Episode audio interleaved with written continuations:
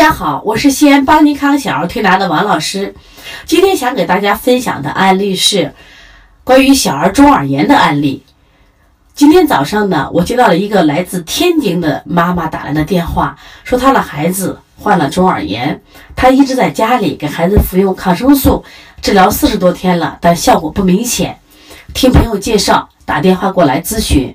我首先问到他：“你的孩子患的是分泌性中耳炎还是化脓性中耳炎？”他说：“我也不知道，反正就是中耳炎。”我说：“你的孩子有没有打呼噜、张嘴呼吸的症状？有没有腺样体肥大？”他说：“我们的孩子有鼻炎，有腺样体肥大。”我说：“那你得的应该是分泌性中耳炎。